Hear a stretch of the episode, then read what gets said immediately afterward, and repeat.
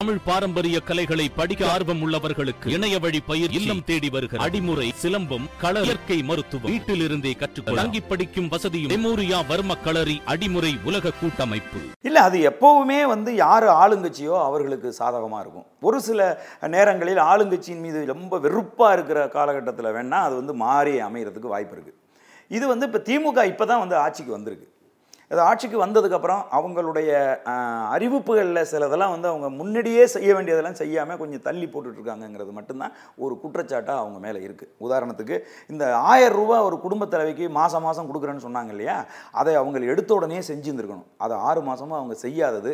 நாங்கள் கிராமப்புறங்களுக்கு செல்லுகிற போது அது வந்து ஒரு குற்றச்சாட்டாக அவங்க வந்து முன் வச்சுட்டு இருந்தாங்க அது போக திமுக வந்து தொடர்ச்சியாக வந்து கடுமையாக வந்து பணம் மூக்குத்தி தோடு இது போன்றதெல்லாம் அந்தந்த பகுதிகளுக்கு தகுந்த மாதிரி இது வந்து வழங்கப்பட்டுச்சு.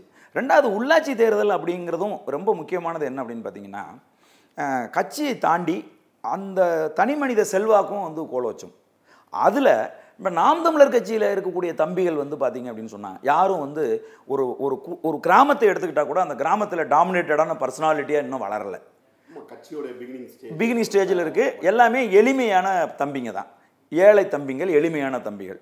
அப்போ ஒரு குறுநில மன்னர்கள் போல பல வருடங்களாக அந்த ஒவ்வொரு கிராமத்தையும் தன் கட்டுப்பாட்டில் வைத்திருப்பவர்கள் தான் நிச்சயமாக இந்த உள்ளாட்சி தேர்தலில் ஒரு பெரிய தாக்கத்தை ஏற்படுத்துவார்கள் அப்படிங்கிறது தான் என்னுடைய கருத்து.